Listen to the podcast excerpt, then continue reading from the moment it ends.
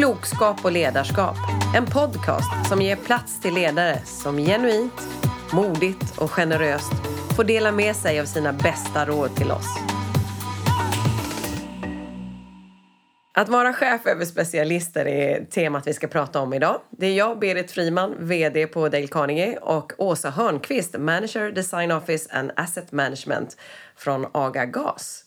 Så, Åsa, hur är det att vara chef över specialister utan att själv vara en specialist? Um, det är jättekul. Ja, vad, är det som, vad är det som är roligt med det då? Um, gud, det är ju, det är ju superutmanande givetvis. Mm. För att man jobbar med ett gäng som är i princip bäst på just det de är satta att göra för. Eh, och blir också väldigt uppslukade av sina projekt. Och tänk, liksom, som, som sig bör. Det ska vara så. Mm. Eh, och så sitter man själv där och ska ha någon sorts övergripande koll på det här och driva projekten framåt med krav som kommer från helt andra håll än vad de själva eh, är vana vid helt enkelt. Eh, så det är ju en ständig, ett ständigt arbete att hålla att inte låta avståndet mellan mig som generalist och de som specialister bli för stort. Utan man måste hela tiden hitta former att nå varandra. Så man är på samma, man pratar samma språk, eh, vi förstår varandra. När jag ber om uppdateringar av projekten och hur det går så ska de kunna säga till mig på ett sätt som jag förstår, som då inte är lika klyftig som de är i det här. Och tvärtom. Mm. Jag måste också förstå när de vill bromsa eller när de säger att de behöver mer tid eller mer resurser. Så måste jag också kunna sätta mig in i, okej, okay, vad menar du? Varför? Och ibland så är det ju så att då kanske vi inte är överens att det måste till så här mycket tid och resurser och ibland är vi jätteöverens. Så det gäller att hitta den här bryggan hela tiden. Att, eh, ibland tror jag lite att vi brukar skoja att de känner sig som Ingmar Stenmark. Liksom. Det är inte lätt att förklara för någon som inget begriper. Mm. Men det är också ganska bra att försöka göra det ibland för det blir som en katalysator att mm. komma vidare. Jag tänkte när du själv började jobba och fick en chef, och, för du började ju sommarjobba inom industrin också. Mm. Vad, vad, upplevde du då när du själv fick en, en riktig chef i mm. det sammanhanget? Um, ja, då var det ju som sagt sommarjobb i industrin när man jobbade skift och så här. Och då var ju chefen, det var ju en arbetsledare. Det var ju någon som talade om i princip när man kom på morgonen eller eftermiddagsskift eller vad det var vad man skulle göra. Chefen var ju den som bestämde vad du ska göra helt enkelt. Um, och det är ju säkert så i många platser idag också. Men, men jag tror att det blir mer och mer vanligt att man inte bestämmer så mycket utan att man ska katalysera de individerna så man tillsammans tar saker vidare. Det låter kanske lite floskligt men det är nog lite fiffigare att låta folk samarbeta och många smarta personer slå sina kloka huvuden ihop än att låta en hövding bestämma allting. Mm. Vad var det som gjorde att du vågade tacka ja till att börja med till att bli chef över, som generalist, chef över specialister? Och sen? Ja, um jag vet nog inte riktigt om det var någonting så exakt. Det var väl mest att jag var ganska sugen på att testa. Jag var sugen på något nytt. Jag var väldigt sugen på att prova på det här med ledarskap. Att få se om, helt, alltså utvärdera, är det här någonting för mig? Jag hade väl någon sorts eh, självbild av att det här kan nog faktiskt gå vägen. Det kan nog faktiskt funka. Eh, jag hade ju eh, tankar om, liksom, jag, jag är en engagerad person och då blir det ju ofta att man är den här ibland lite jobbiga, liksom, som mycket åsikter och goda råd till sin egen chef hur, hur saker och ting kanske bör göras. Eh, och det är ju lätt att sitta och tycka, så då var jag väl lite sugen på att ja, man kanske skulle testa att inte bara tycka då, utan att faktiskt göra också. Eh, så det var nog det, att jag ville faktiskt prova på helt enkelt om det här var någonting för mig. Så när du började jobba då, hur, hur, hur lärde du känna de här personerna? För som sagt de är ju mm. specialister på ett område Precis. som du inte specialist på? Ja, men precis. Det var ju för det första då i, i den rollen som jag har nu så eh, är ju hela mitt team utspritt på fyra länder. Så, och ingen sitter där jag sitter. Det är, jag har ingen här i Stockholm. Eh, så det är ju en utmaning i sig då att bygga en relation med individer eh, där man inte sitter fysiskt på samma plats. Och sen hade vi ganska eh, lite otur med tajmingen för det kom ett besparingsprogram som man helst inte skulle resa samtidigt då, vilket gjorde utmaningen lite större. Men Eh, jag tror att mitt fokus från början var ju just det, precis som du var inne på, så här, hur lär man känna dem? För det är ju, om man inte känner de här individerna, om man inte vet deras drivkrafter och förhållningssätt, då är det ganska svårt också att utvinna liksom, det här bästa ur dem, att få dem att tycka att det är kul på jobbet och kämpa vidare. Och också en sån enkel sak som att prioritera mellan projekten. Vem gör vad? För ger jag ett projekt till någon som jag vet att det här tycker han är jättetråkigt. Det blir ju sällan så, så bra då. Eh, och det kan du inte veta om du faktiskt inte känner de här människorna lite, lite mer än bara på ett rent professionellt plan. Så det var en prioritering som jag hade uttalat till min chef också, att jag, jag kommer lägga tid på att eh, förstå verkligheten. Vad är det de levererar under för villkor och hur, hur kommer jag liksom in på skinnet lite mer så att vi kan plocka ner garden och ha liksom en rak dialog mellan oss trots att vi inte sitter på samma kontor. Vad fick du höra att de hade för förväntningar på dig? Um, ja, men det här är ju... Mitt team är ju... Det är ju fina människor som inte kommer och ställer en massa krav på en gång. Utan de var väl ganska så laid back till en början och fundersamma, tror jag. Um, det var nog annorlunda för många av dem att få en, en chef som inte kom ur leden, så att säga. Som inte hade jobbat sig upp den här gammaldags vägen och som inte faktiskt var bäst på teknik. Det finns ju en kultur, och jag vet inte om den är typisk industribolag eller kanske typiskt tysk, men det finns en kultur som, som vi har delvis i AGA också, att chefer på både högre och lite mellannivåer är väldigt duktiga på det som deras grupp faktiskt gör. De är, de är duktiga på liksom det operativa. Vilket ju är en fördel då, framförallt när man ska stötta och prioritera. Eh, nu kom jag in på andra premisser. Jag skulle forma ett team, jag skulle sätta en infrastruktur, eh, jag skulle ändra liksom ett mindset, att knyta projekten närmre businessen och kanske inte bara liksom det här att det ska vara tekniskt perfekt utan det ska ligga i linje med det som vi också har som plan att leverera på marknaden. Så det var lite mindset där som jag var anställd för att liksom implementera. Eh, och det tyckte nog de var ganska konstigt till en början. Eh, jag fick också frågor, minns jag, eh, av en karaktär som jag vet att Ja, men de kände ju på mig också. De vet ju inte vad jag går för, frågor som de själva visste svaret på. Men som man av gammal hävd kanske gjorde tidigare. Att man, man ställ, chefen får bestämma. Jag står ett vägskäl. Då bestämmer chefen. Så där var ju fick man jobba in ett tag att hitta de formerna, liksom, att låta de som faktiskt kan det här bäst också bestämma åt vilket håll man ska gå. Att ingjuta det liksom, självförtroendet och modet. Så jag tror att det var, de var lite konfunderade i början. Tyckte nog att det var lite annorlunda och tänkte ja, hur ska det här gå? Men sen så har vi funnit varandra. Eh, vi har hittat de rollerna och jag kan göra mitt jobb, det vill säga hålla liksom hålla brus och stök borta från det här gänget så att de faktiskt kan göra det de är satta för att göra. Så att, och så kommer de till mig när de behöver stöd eh, i prioriteringar också givetvis. Mm. Eller om det är någon konflikt någonstans. Eh, eller om man inte kommer vidare och behöver liksom ta kontakt med någon och sådär. Eh, så jag, jag tycker att det funkar jättebra att ha det så för att då har man ju olika roller där man för liksom saker och ting framåt. Du sa en av dina uppgifter är att hålla bort stök och så mm. som kan störa dem. Eh, hur, hur gör du då för att liksom, sålla rätt? För det är, ju, mm. det är ju både högt och lågt som jag kan tänka mig kommer eh, farande mot personen och rycker i dem. Men det här är viktigt nu. Ja, men det finns, det finns ju för många olika typer liksom av, av brus. Är du, vi kan ta ett exempel. Är du, är du specialist så, så har du oftast liksom ett väldigt högt anseende och högt förtroende i organisationen vilket gör att folk kommer till dig och vill ha hjälp. Um, och det gör ju också att de här människorna är ju också väldigt, väldigt lojala och schyssta och inkännande och vill hjälpa till. Och då hamnar man inte, det är inte ovanligt att man hamnar i en situation där du helt enkelt har för mycket. Bara, Jaha, kolla här vad mycket som kommer till mig. Vad ska jag göra med allt detta? Och då är det ju, tycker jag, min uppgift att hjälpa dem där. Att återgå till planen. Det är det här vi har sagt vi ska leverera. Jättekul att du får så här mycket förfrågningar och du liksom, kom ihåg att du får det här för att du är bra. Men nu måste vi faktiskt stänga lite också för annars orkar inte varken du eller jag med. Så då får man kliva in och ibland så får man bara hjälpa dem att säga nej. Eller så går jag in och säger nej och förklarar varför då vi inte kan ta just de här projekten just nu. Um, så alla de här förfrågningarna är givetvis väldigt smickrande och bra. Men där är det mitt jobb att gå in och vara tydlig mot dem som också ställer frågorna och för förklara varför vi inte kan ta det här just nu. Eh, också då på ett sätt som gör att de vill komma tillbaks såklart. Eh, men det är ett exempel på brus. Mm. Ett annat exempel kan vara också brus som man kanske inte kan göra så mycket åt. Ibland har vi system som inte, som inte är toppen, så tror jag det är på alla bolag, eh, som kan frustrera. Då får man ju kanske helt enkelt vara den som eh, var ventilen helt enkelt. Bara, ja, jag fattar, det här är skitjobbigt. Liksom. Och sen så ibland så får man sitta, men vad, kan vi göra någonting åt detta?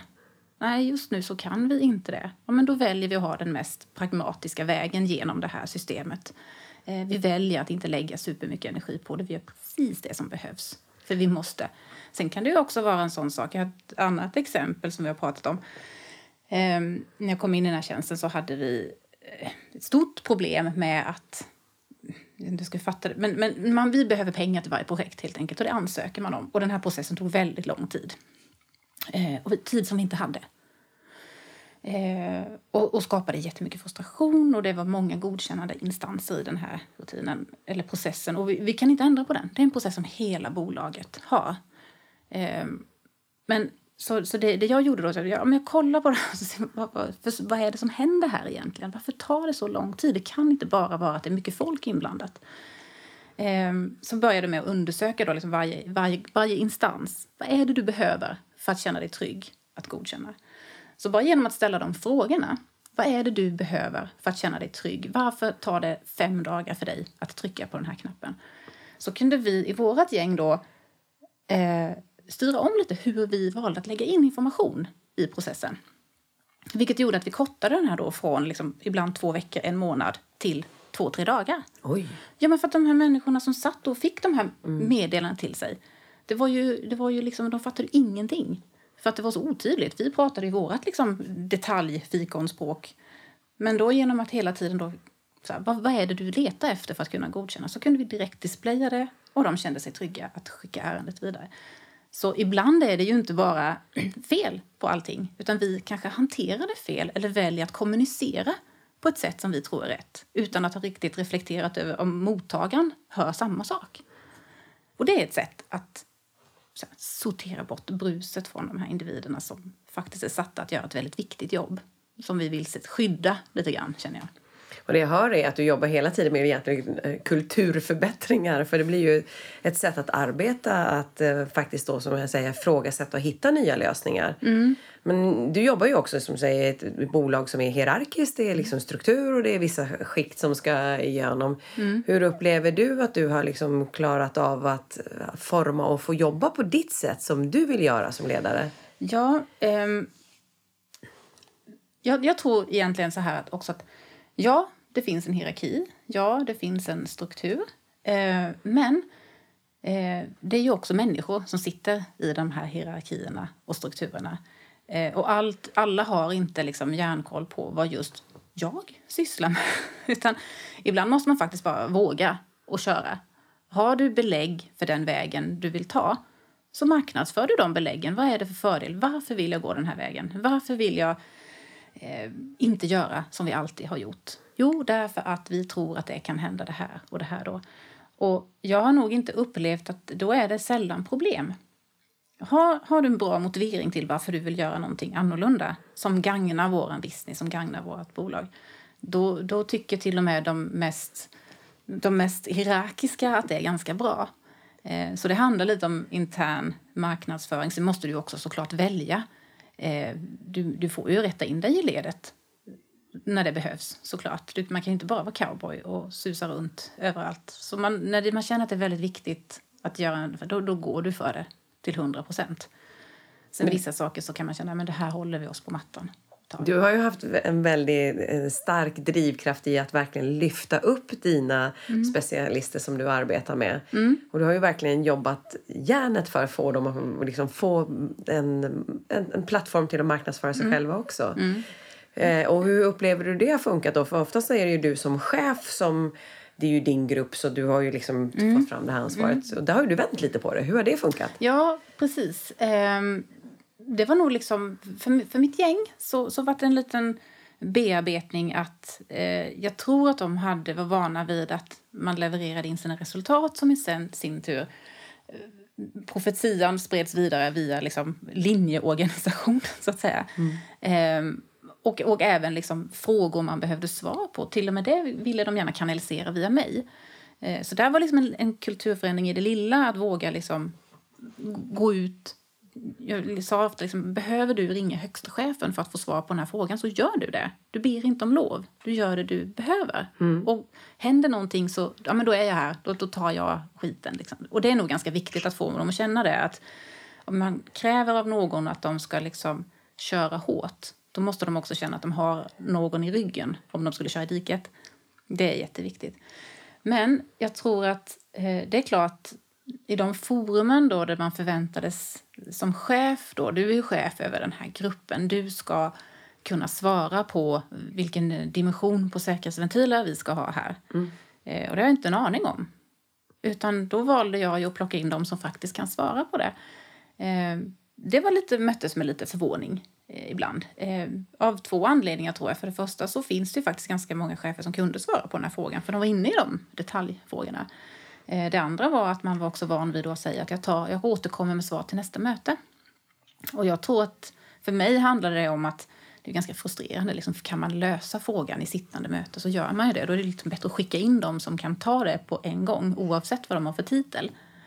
Eh, och sen blir det ju ja, det blir effektivt såklart. Och sen så har vi ju också den här parametern att varför ska jag sitta där och låtsas att det är mitt hittepå att jag har gjort det här när det inte är jag som är mamma till den här mm. lösningen. Mm. Det är faktiskt han här borta i Norge som har gjort det här. Det är bättre att vi tar in honom då så blir det liksom, då får han ett nätverk. De kanske sträcker ut handen till honom nästa gång direkt. Och så löser vi frågan i sittande möte. Ja. Du berättade om ett, en sak som hade hänt nu på, i, i MEA. Mm. När ni hade haft en fråga som ni skulle lösa. Ja, just det. Det var mm, Eh, en, en, en ny standard för hur vi, hur vi hanterar våra tankinstallationer. Vi sysslar ju med gas och då flytande gas som vi levererar till våra kunder i fasta installationer, stora gastankar som man kanske sett utanför sjukhus till exempel eller stora industrier. Eh, så då har vi en ny standardisering för hur vi sätter upp instrumentering kring de här tankarna. Eh, och då skulle standarden för Europa, EMEA, sättas egentligen och då var det till en början min chef inkallad till de här mötena. Hon delegerade det till mig för att det är mitt team som sysslar med det här. Och där, här kan jag inte heller svara på dimensioner och arbetstryck och sådana saker. Så jag tog ju givetvis in den specialisten som är bäst på det här då. Och han tog med sig någon extra från teamet. Eh, och det slutade ju med att den här standarden skulle spikas då för EMEA. Och det samlades chefer i München och jag tänkte, men gud, jag har ju ingenting att tillföra till det här mötet. Min chef tänkte samma sak. Så vi lät ju givetvis de i mitt team som var bäst på det här åka ner till Tyskland. Vilket ju var lite förvånande för våra medarbetare i Europa. Liksom, varför det kom liksom höga chefer från alla håll och kanter och så skickade vi ner en helt inom citationstecken vanlig specialist. Men utkomsten blev ju väldigt lyckosam för det slutar ju med att han kunde ju allting. Som, han, han fattade ju precis. Och de kunde, som jag sa tidigare i sittande möte, spika standarden för hela Europa tack vare att rätt spelare var på rätt plats. Eh, och det gör ju mig till en sån supermallgroda måste jag säga. För jag tar ju åt mig så mycket. Jag blir så glad när, som, som rent personligt, att han faktiskt får skina och leverera. För han är bäst. Han är bäst jag, jag är helt säker på han är bäst i Europa på det här. Eh, och att vi faktiskt kommer vidare i projektet. Vi kommer, vi kommer få hem den här standarden mycket snabbare på grund av det här för att det inte ska filtreras mellan en massa lager. Jag hör du är väldigt bra på att hitta de här liksom effektiva vägarna och väldigt liksom effektiv som person och du vill ha en eh, så effektiv lösning på saker och ting mm. som möjligt. Va, va, jag kan tänka mig ändå att det är saker som stoppar upp. Jag kan tänka mig det kan bli intressekonflikter. Det är mycket det ni arbetar. Mm. Ehm, liksom marknaden kanske eller vill ha en sak och ni har kanske andra prioriteringar. Hur gör du för att sortera upp och, och hålla liksom schack mm. i dem? Ja, det här är ju... I början när vi bildade det här teamet så var detta ett jätteproblem faktiskt. För att eh, vi i teamet hade en bild av vad vi ville göra. Som också, I och med att det var ett nybildat team också då, så, så pendlade det lite också med tiden. Att man fick ny, ny input och så tänkte man kanske det här vi bör prioritera, kanske det här vi ska göra. Och så har vi marknad som tycker en sak, vi har projektledare som tycker en annan, vi har tekniker som tycker en tredje och sen så kommer det höga chefer som tycker en fjärde. Så, ja, det, var, det var liksom, hur, var, varför är vi här egentligen? Vad är det vi ska göra?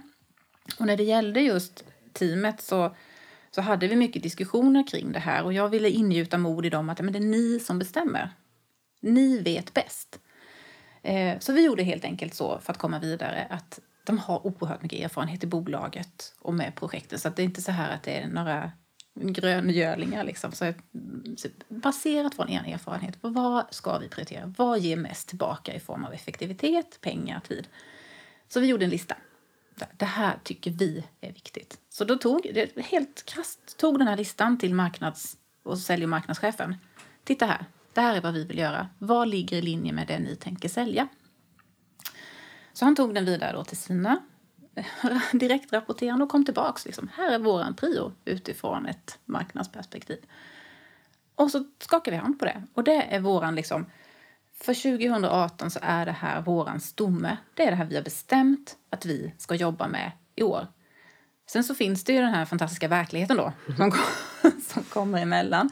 Så det har ju givetvis hänt då att vi får pausa något projekt till förmån för någonting annat då som, som är lite mer bråttom. Men då har vi en överenskommelse, vårt gäng och de som ska sälja in de här projekten tillsammans med projektledaren, vad som är viktigt. Vi är överens om det. Och är det någon som inte är överens om det, då, då får vi liksom peka på det. Men det här är majoriteten, det här är vad vi gör. Jättebra att du har en annan åsikt.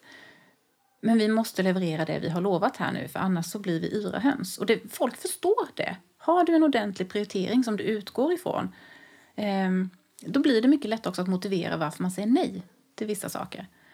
Så det skulle jag väl säga är stommen egentligen när man jobbar, att man har en ordentligt spikad, förankrad lista eller vad du vill kalla det för. Det här är vad vi ska leverera det här året.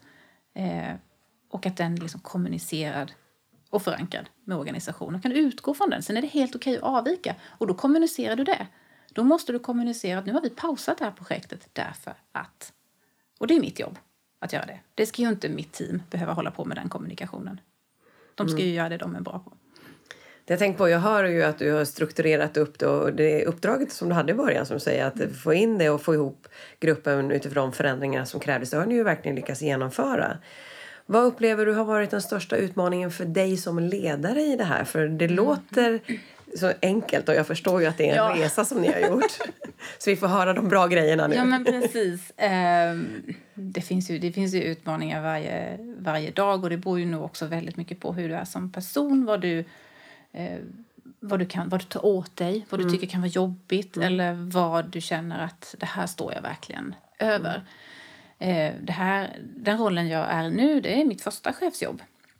Eh, så det var ju också som jag sa tidigare liksom, mm. en utvärdering av är jag, är jag ens bra på det här? Jag vet inte. Jag sa det till min chef när hon anställde mig. Så här, vi får väl se. Då. Vi utvärderar om ett halvår om jag ska fortsätta med det här eller inte. Det som min chef gjorde med mig som jag tycker var väldigt bra, som blev som en sorts prick ute på havet. Eh, jobbar man med specialister som jag gör, då blir du oftast eh, indragen i alla projekt. Du får väldigt mycket goda råd om hur saker och ting ska göras. Är du ny som chef så får du också goda råd av andra mer rutinerade chefer hur du bör jobba. Eh, så det, det hon gjorde med mig som var väldigt, väldigt värdefullt det var att hon egentligen tvingade mig att definiera själv. Hon, hon menade på att jag har valt dig, inte någon annan, på den här rollen utifrån dina egenskaper. Och jag vill någonting med den här gruppen som du ska utföra. Vad är det? och tvingade mig själv att sätta ord på varför, vad jag hade för uppdrag egentligen i den här rollen. Och det var skitjobbigt. Först började man med lite floskler så här, och hon där, gör om, gör rätt. Och just det här att jag själv fick sätta ord på det, liksom skapa ett, egentligen ett dokument som sa vad är mitt uppdrag? Varför är just jag på den här rollen och vad ska jag utföra med den här gruppen och med mitt jobb?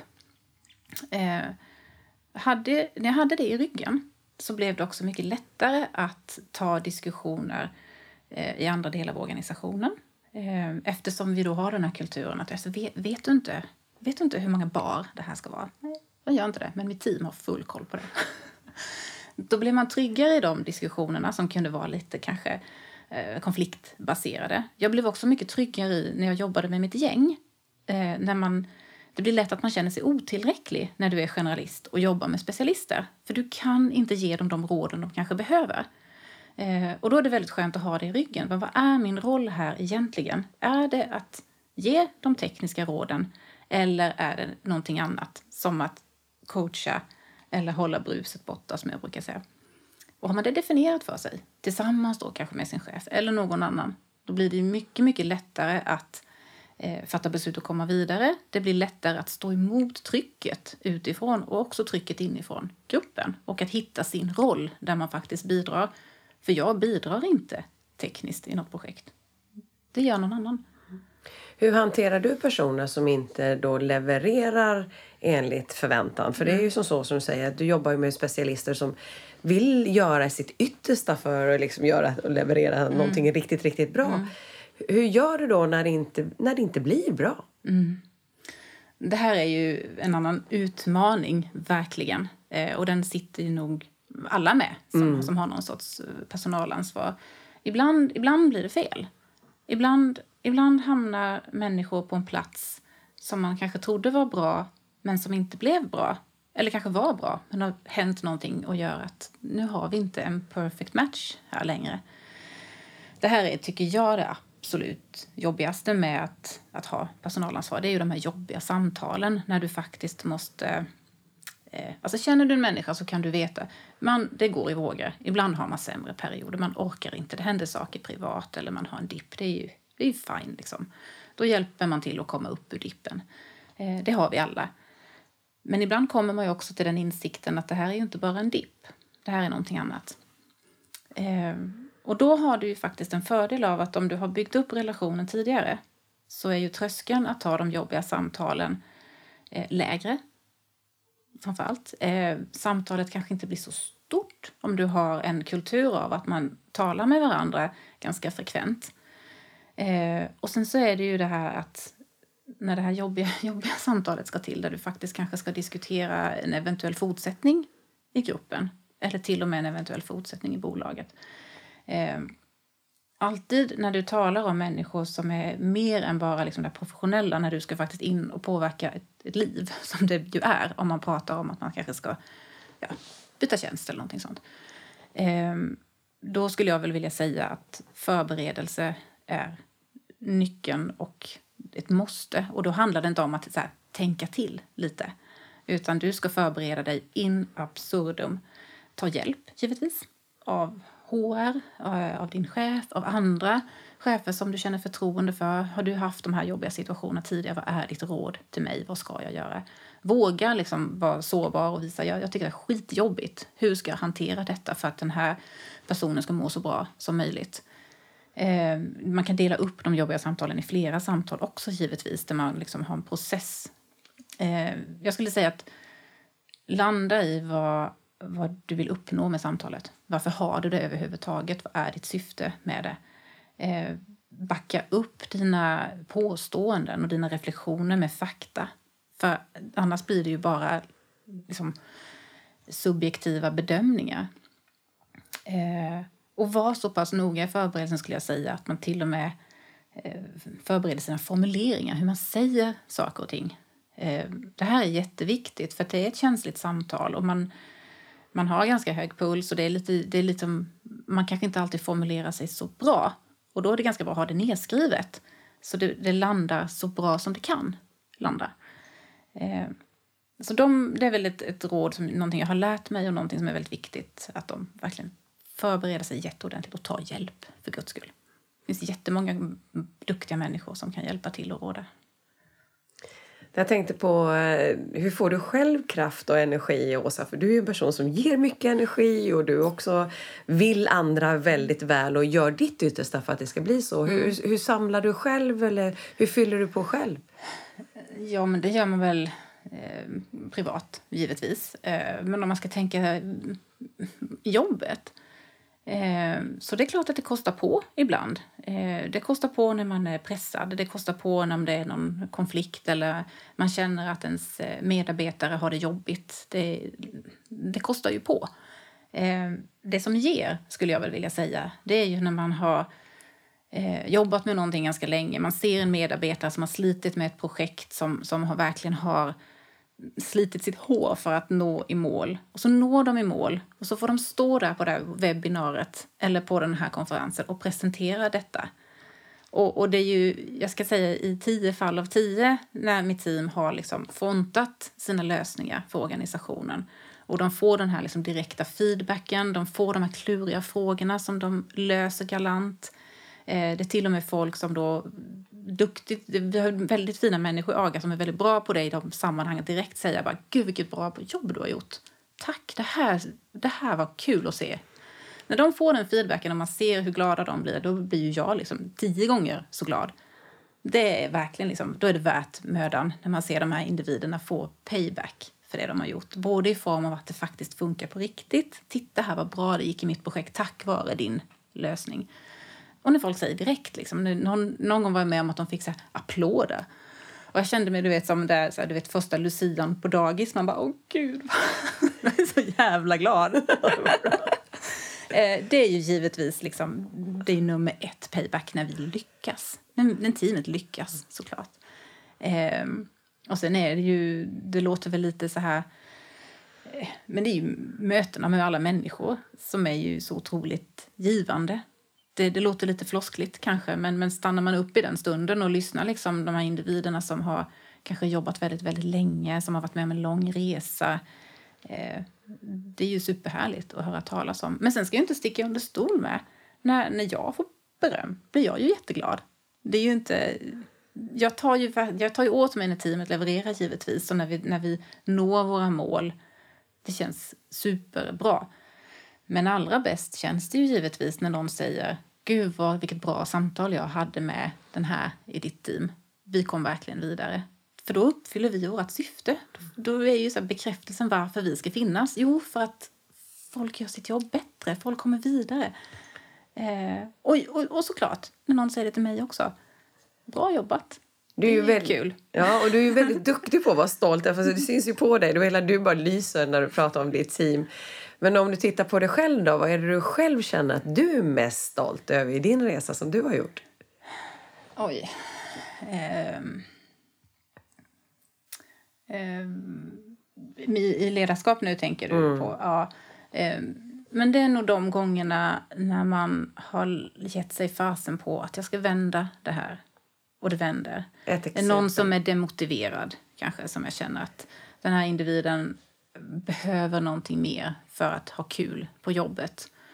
Och man börjar den här resan, det är återigen då kanske det här syftet med samtalet, liksom, att man börjar resan med liksom, vad är din, man vill komma in på den här personen, vad är det som triggar dig? Vad är det som gör dig lite, lite trött nu?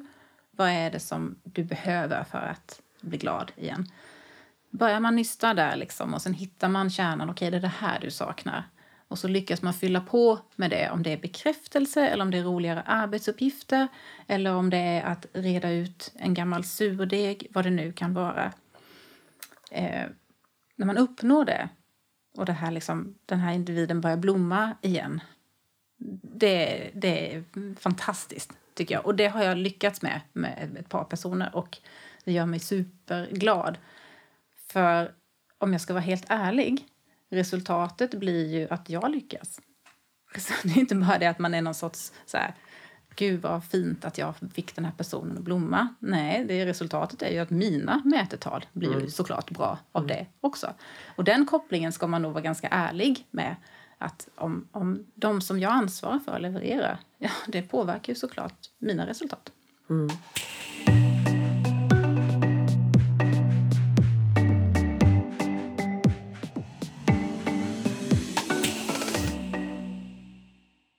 Så om du skulle plocka ut dina tre bästa råd till ledare som lyssnar på det här, vad skulle det vara? Om man ska tala ur, eh, ur den infallsvinkeln att man leder specialister som, som jag gör idag då, eh, då är mitt absolut bästa råd är det här som jag pratade om tidigare, att man har det klart för sig vad mitt uppdrag är på den här platsen. Varför har någon valt att sätta mig här?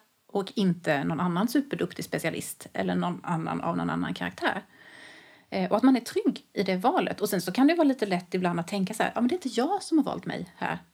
Det är inte jag som har bestämt att jag ska sitta här, det är någon annan. Det kan också vara bra att ha liksom i, i åtanke så att man aldrig ska hamna i positionen att försvara sin plats. Eh, det är en annan grej som faktiskt är ganska bra. att skulle man bli hårt kritiserad, liksom, varför är du chef över den här gruppen? Då ska, tycker jag inte man ska ta de dialogerna, men då får du ta det med den som har tillsatt mig. Släpp den vidare. Sitt aldrig och försvara din egen position om du är i en sån hård kultur. Men återigen, att, att ha det väldigt klart för sig. Vad är mitt uppdrag här? Varför finns jag och vad ska jag göra? Alltså man har en plan för teamet också. Vi står här nu. Vad vill vi uppnå och hur går vi dit? För det gör ju också att du kan inte fastna i de här eh, vevelvinden. Eh, men sen är det ju faktiskt så att, som säger nummer två då, du kan inte vara där uppe och susa i din liksom så här, mitt uppdrag är. Utan har vi ett problem i ett projekt eller är det någonting som någon behöver, liksom det här coachande samtalet i att komma vidare, då får man faktiskt stoppa och säga förklara nu för mig, beskriv den här lösningen för mig så jag förstår. Då får man faktiskt stoppa och sättas in i problemet. För du kan inte bara vara där uppe liksom och coacha och ta, lösa konflikter. Liksom. Utan är man ansvar för ett gäng specialister då måste du också kunna förstå på riktigt vad de gör. Ehm, och den, den är en utmaning också, att kunna pendla däremellan, att kunna stanna upp, lyssna, förstå eh, och på det liksom ta, ställa de här kritiska frågorna. Liksom, vad händer om vi gör så? Vad händer om du väljer det här? Varför blev den här så dyr? Vad händer om du tar en billigare? Kan vi underhålla det här? Så de här oftast behövs de här eh, samtalen för att driva projekten vidare. Så det är faktiskt ett råd att hitta din roll men också liksom stanna upp och djuploda dig då och då. För att annars så ökar det här avståndet som jag pratade om i början mellan journalist och specialist. Så, så det är alltid en, liksom en, en journalist ansvar att kunna gå ner i detaljerna då och då. Ehm, och sen tredje, ja men det är nog faktiskt de här jobbiga samtalen som man ska förbereda sig på väldigt noga. Och kanske till och med förbereda för dem. För man kan ju låta det, tycka att det låter lite så här det är lite hur man är som individ, men jag, jag har ju många i mitt team som jag pratar med väldigt, väldigt ofta och andra som jag pratar med mer sällan för att jag har olika behov. Eh, men man får inte underskatta de här samtalen när man hör av sig och bara kollar läget. För det bygger, liksom, det bygger det är relationsbyggande och det gör också att du kanske inte ibland ens behöver ha det här jobbiga samtalet för att du har kunnat stöka undan de här eventuella surdegarna som byggs på i tid. Eh, men kommer du till den punkten då, där du måste ta det jobbiga samtalet, så är det liksom förberedelse, förberedelse, förberedelse. Var exakt, väg orden på guldvåg. Ta hjälp och vad har du för syfte med det här samtalet? Det är väl de. Så vad händer nu då, Åsa? Ja, vad händer nu? Eh, jag eh, ska ha semester. och sen så kommer jag gå vidare till en, en annan roll.